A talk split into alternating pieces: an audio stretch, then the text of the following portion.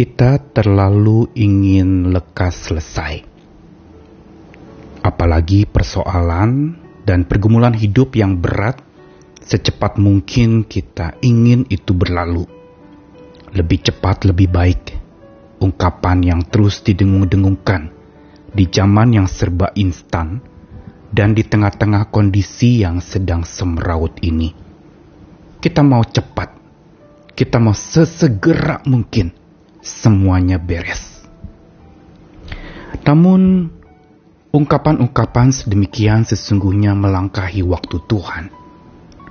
Bertindak dengan pengertian dan keinginan hati semata, tanpa melihat lebih dalam apa yang sebenarnya sedang terjadi, dan terlebih lagi juga tidak melihat lebih dekat akan apa yang sedang Tuhan kerjakan di dalam kondisi yang lama selesai ini.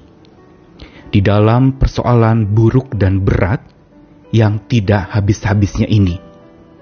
Dan kita protes, tidak dapat menerima kenyataan bahwa memang begitu panjang masa susah ini.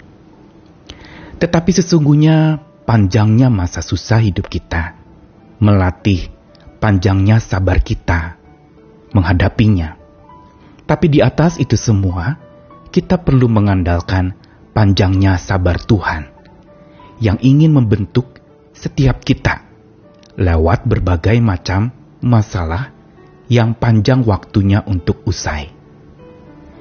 Karena sebenarnya bicara soal iman percaya kepada Tuhan dan bicara mengenai hikmat Tuhan, sesungguhnya kata kuncinya bukan instan tetapi konstan.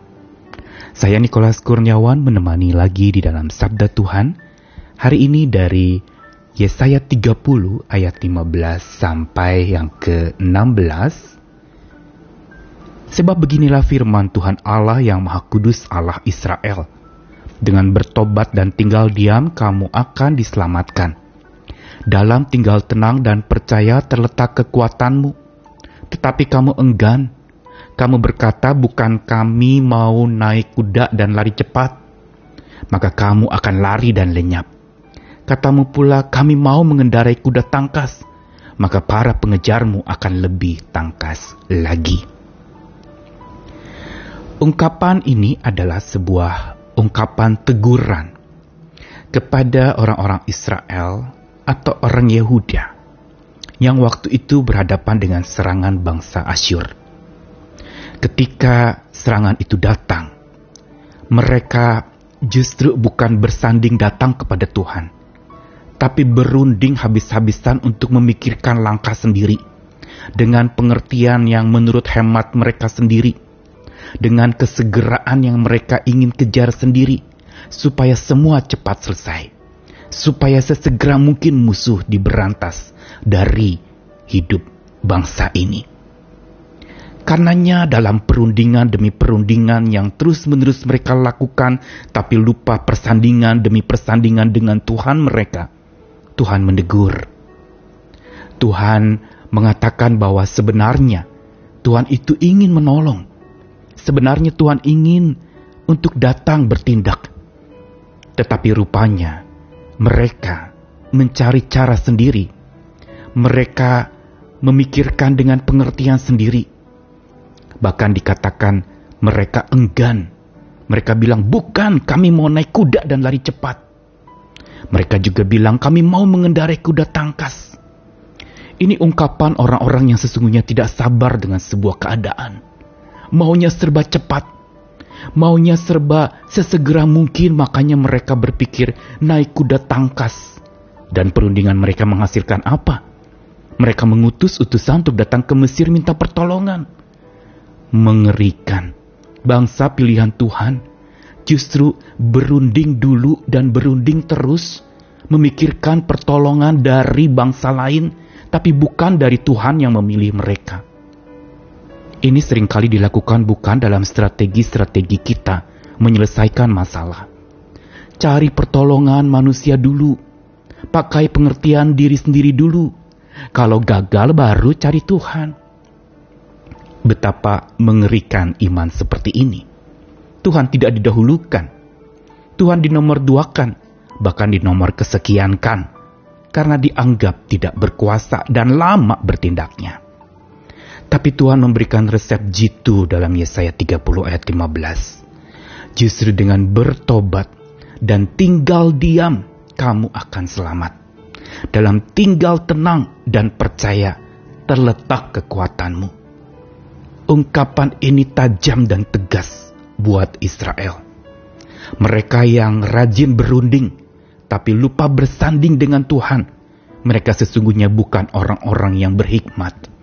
Mereka bukan orang bijak, tapi bebal dengan pengertian mereka sendiri, dan pongah dengan segala strategi mereka sendiri tetapi tidak melihat rencana Tuhan di atas segala strategi yang mereka buat dan susun sendiri demi untuk kelepasan diri mereka sendiri. Dan Tuhan tidak dilibatkan.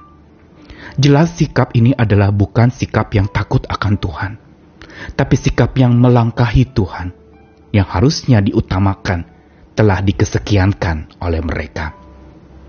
Teguran Tuhan jelas Teguran Tuhan ingin mengingatkan kepada kita bahwa sesungguhnya orang yang bijak itu tidak mudah untuk tergesa-gesa atau terburu-buru bertindak tanpa pikir panjang. Orang bijak biasanya bergerak perlahan tapi pasti, bukan karena dia lemot atau lelet atau lama bertindaknya, bukan karena dia low profile, lalu kemudian Tampaknya lambat jalannya terlalu pelan. Tapi mereka mempunyai nilai-nilai yang sangat tinggi dalam hidup mereka. Nilai yang melebihi kekuatan manusia. Mereka berpikir konstan bukan instan. Kenapa? Karena kekuatan mereka ada di dalam ketenangan mereka dekat Tuhan. Inilah kekuatan orang bijak sebagaimana yang Tuhan sodorkan di dalam ayat sabda Tuhan hari ini bahwa dalam tinggal diam, dalam bertobat, terletak kekuatanmu. Inilah sebenarnya modal dan model orang bijak. Hidup yang tidak digerakkan oleh ketergesaan atau keterburu-buruan bertindak. Ia pikir panjang. Ia bergerak perlahan, namun pasti. Dia bergerak konstan, bukan instan. Dan yang pasti, semua alasannya bukan karena mereka lambat, tapi karena kekuatan mereka sungguh tertambat kepada Tuhan mereka. Ada ketenangan dekat Tuhan, di situlah sebenarnya sumber kekuatan orang bijak. Hidup tenang dekat dengan Tuhan, bergaul karib terus dengan Tuhan. Dan ini yang menyebabkan hikmat mereka konstan selalu mereka pakai dalam mengambil keputusan apa pun juga. Karena itu biarlah kita menjadi pribadi-pribadi yang penuh hikmat Tuhan. Yang tidak dikejar oleh sekedar target-target penyelesaian sebuah masalah.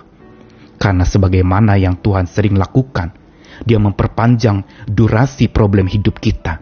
Agar relasi hidup kita dengan Tuhan makin kuat. Jangan banyak berunding, tapi utamakan bersanding dengan Tuhan karena itulah rahasia kekuatan orang berhikmat. Selamat bijak lagi, selamat berjuang lagi, selamat mengandalkan hikmat Tuhan lagi, dan jangan lupa minta itu setiap hari, supaya hidup kita tetap konstan berjalan bersama dengan Dia terus-menerus. Tuhan mengasihi kita sekalian. Amin.